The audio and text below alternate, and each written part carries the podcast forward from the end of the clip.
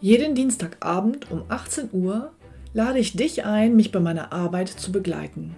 Oft hat dann einer der Teilnehmer die Möglichkeit, live mit mir sein persönliches Finanzprofil in dieser Show an dem Abend zu erstellen. Und am Ende bekommt er von mir dann einen ganz konkreten Vorschlag für seine persönliche Finanzstrategie. Und wenn er das möchte, kann er das dann mit mir umsetzen. Weitere Informationen und den Link dazu findest du auf meiner Homepage utegrebethiel.de.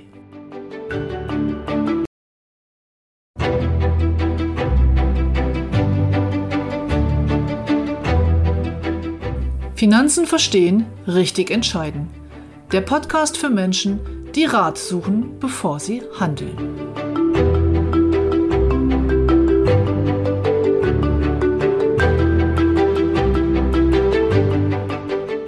Inflation. Chance, Gefahr. Was bedeutet das eigentlich?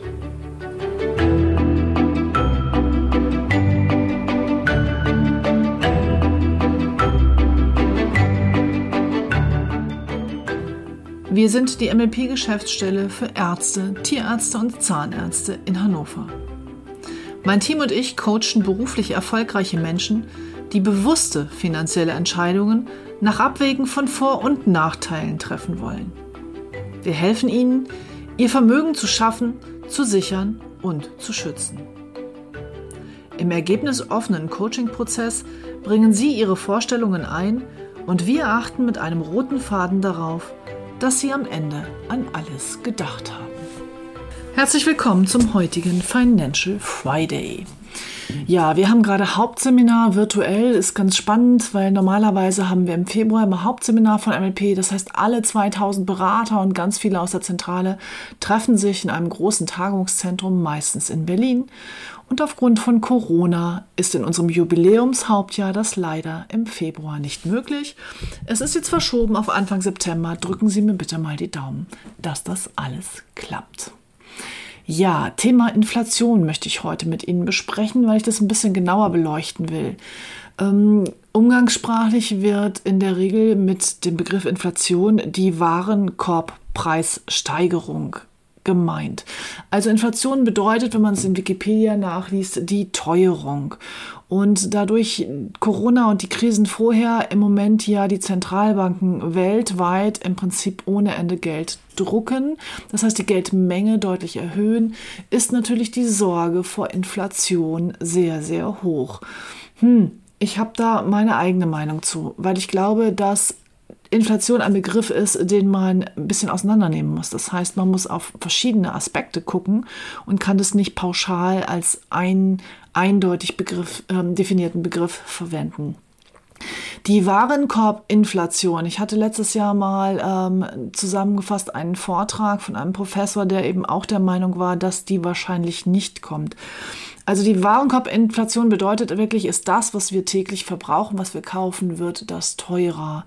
Und da haben wir in den letzten Jahren, Jahrzehnten ja eigentlich den Trend, dass durch Internet-Shopping und die ganzen globalen Möglichkeiten und mittlerweile Direktimporte aus China ähm, hier der Preiskampf und die Transparenz dermaßen hoch ist, dass es nicht wirklich zu einer Preiserhöhung in dem Maße gekommen ist. Und da sich an dieser transparenten Globalisierung für, den, für die einzelnen Produkte aus meiner Sicht nicht viel ändert, gehe ich auch davon aus, dass die ganz normalen Dinge des täglichen Lebens sich nicht groß verteuern werden. Ähm, jetzt haben wir gerade im Januar, habe ich gerade den Artikel von der Tagesschau gelesen, eine Inflation von 1% gehabt. Das war aber auch getrieben dann durch ähm, Ölpreis und so weiter. Natürlich gibt es immer mal einzelne Aspekte, wo die Preise stark schwanken und was dann auch auf den Warenkorb durchkommt. Hier macht es aber auch Sinn, sich seinen persönlichen Warenkorb mal anzugucken, weil der entspricht selten dem, der da vom Statistischen Bundesamt gewählt ist.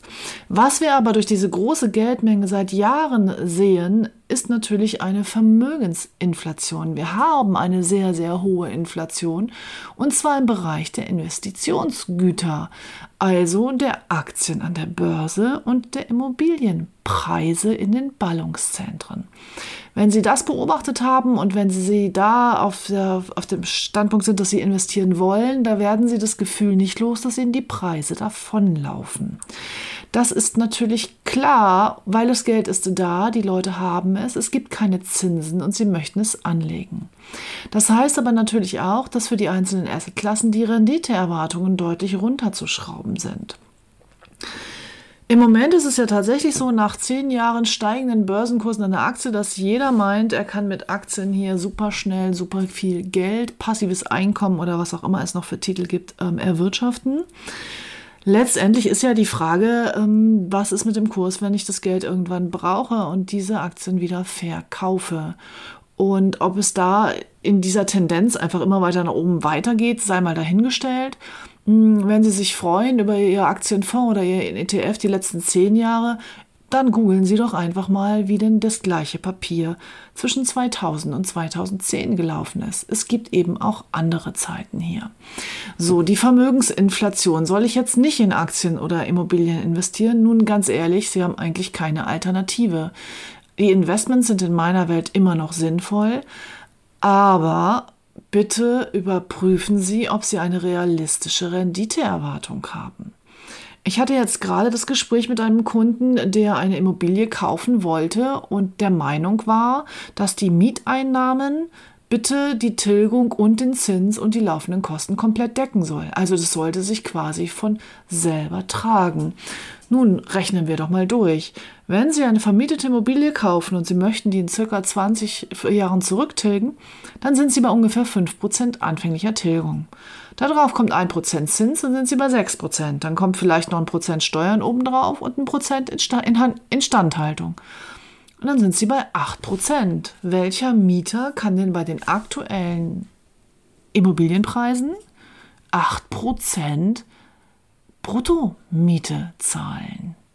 Das überlegen Sie sich mal. Überlegen Sie einfach mal, wie viele Quadratmeter haben Sie, was ist der aktuelle Wert, in dem Sie gerade wohnen und wie viel wäre 8% durch 12 als monatliche Kaltmiete. Das ist nicht realistisch. Realistisch ist, dass die einzelnen Assetklassen immer in Relation zueinander ähm, rentieren. Also, wir haben im Moment steigende Aktienkurse seit zehn Jahren. Nun, sind denn die Gewinne der Unternehmen in gleichem Maße gestiegen? Oder sind die Kurs-Gewinn-Verhältnisse gestiegen? Das heißt nämlich, dass der Kurs deutlich höher ist in Relation zum Gewinn, als er vielleicht vor zehn Jahren war. Wenn aber die Kurs-Gewinn-Verhältnisse gestiegen sind, das gleiche ist bei der Immobilie auch, dann sinken natürlich die Renditen. Und Sie können mittel- bis langfristig immer davon ausgehen, dass Rentenpapiere über dem Zinsmarkt, leicht über dem Zinsmarkt rentieren, dass die Immobilienbranche leicht über den Renten ist und dass die Aktien über den Immobilien stehen. Das liegt einfach an der Wertschöpfungskette. So, und jetzt gibt es so ein paar sehr hartnäckige Mythen, so zum Beispiel, dass Sachwerte ja die Inflation ähm, auffangen. Nun, auch das, finde ich, sollten Sie differenziert betrachten. Stellen Sie sich vor, Sie kaufen sich ein Stück Wald. Und jetzt steigen die Preise und zehn Jahre später möchten sie diesen Wald verkaufen. Dann hat dieser Wald sie nur vor Inflation geschützt, wenn denn auch der Wert dieses Stückchen Grundstücks, dieses Stückchen Landes im gleichen Maße gestiegen ist. Nun, das hängt aber ja stark davon ab, was ist denn das überhaupt für ein Wald? Hat der Nutzen? Wo liegt denn der überhaupt? Ist die Gegend gerade gefragt? Ist es Bauerwartungsland, inzwischen Bauland oder ist es einfach eine Gegend, die überhaupt nicht mehr relevant ist? Also all diese Faktoren spielen hier eine Rolle. In meiner Welt ist der einzige Schutz gegen Inflation, gegen Vermögensinflation, sind Assetklassen mit wiederkehrenden Erträgen. Denn stellen Sie sich einfach vor, Sie haben eine vermietete Immobilie und bekommen eine Mieteinnahme und die Preise steigen jetzt zehn Jahre, dann werden vermutlich auch die Einkommen steigen und dann wird vermutlich auch der Mieter eine höhere Miete bezahlen können. Das heißt, die Miete wird mitsteigen. Ob der Verkaufswert, der Verkehrswert ihrer Immobilie dem gleichen Maße mitgestiegen ist oder nicht, das hängt wiederum von ganz, ganz vielen anderen Faktoren ab. Das gleiche gilt bei den Aktien. Wenn die Preise steigen, dann steigen in der Regel auch die Umsätze der Unternehmen. Und wenn die Umsätze steigen und die Kosten auch nur moderat mitsteigen und die nicht alles völlig falsch machen, steigen mit steigenden Preisen auch die Gewinne der Unternehmen, der Unternehmen, die etwas erschaffen, etwas produzieren. Ja, hierzulande, die, ich habe mich letzte, vor drei Wochen wirklich mit einem Kollegen auch schon fast wieder gestritten, der ein großer ähm, Goldanhänger ist, der einfach sagt, Gold hat schon immer äh, in Krisenzeiten äh, den Wert besessen. Und ich glaube, dass die Welt sich da verändert hat und die Goldmünze heute ähm, keinen tatsächlich praktischen oder echten Wert mehr hat. Aber das ist Ansichtssache, also da will ich gar nicht mit Ihnen streiten. Nur, wenn Sie Gold als Inflationsschutz betrachten, dann muss, müssen Sie sicher sein, wenn Preise weiter steigen, dass Gold entsprechend mitsteigt. Und ich bin nicht sicher, wenn Sie heute keine Immobilie kaufen, sondern das Geld in Gold investieren, ob Sie dann in zehn Jahren immer noch für die gleiche Menge Gold auch die gleiche Immobilie bekämen. Also wir haben eine deutliche Inflation im Bereich der großen Investitionsgüter. Wir spüren sie nicht so sehr im Warenkorb. Und ich könnte mir vorstellen, dass mit der Geldpolitik, die im Moment weltweit betrieben wird, das noch ein ganzes Weilchen so weitergeht. Was allerdings nicht heißt, dass kurzfristig sowohl auch mal bestimmte Immobilienmärkte oder die Börse einen Rausch nach unten erleben könnte. Das kann sicherlich passieren nun verweise ich wieder auf die Anlagestrategie anhand Ihrer Zielzeiträume. Wenn Sie Geld in 20 Jahren für irgendetwas benötigen, sei es die Altersvorsorge, die finanzielle Freiheit oder für Ihre Kinder, und es innerhalb der nächsten 20 Jahre nochmal einen Crash von 30 Prozent gibt, ja, so what? Dann kaufen Sie eben nach. Soweit meine heutigen Gedanken zum Thema Inflation. Ich verabschiede Sie wie immer in den Rest des Financial Fridays. Verbringen Sie eine gute Woche, bleiben Sie zu Hause und vor allem gesund. Und ich freue mich auf Sie am nächsten Freitag und dann komme ich mit einer kleinen Überraschung. Bis dahin, Ihre Ute Grebethiel.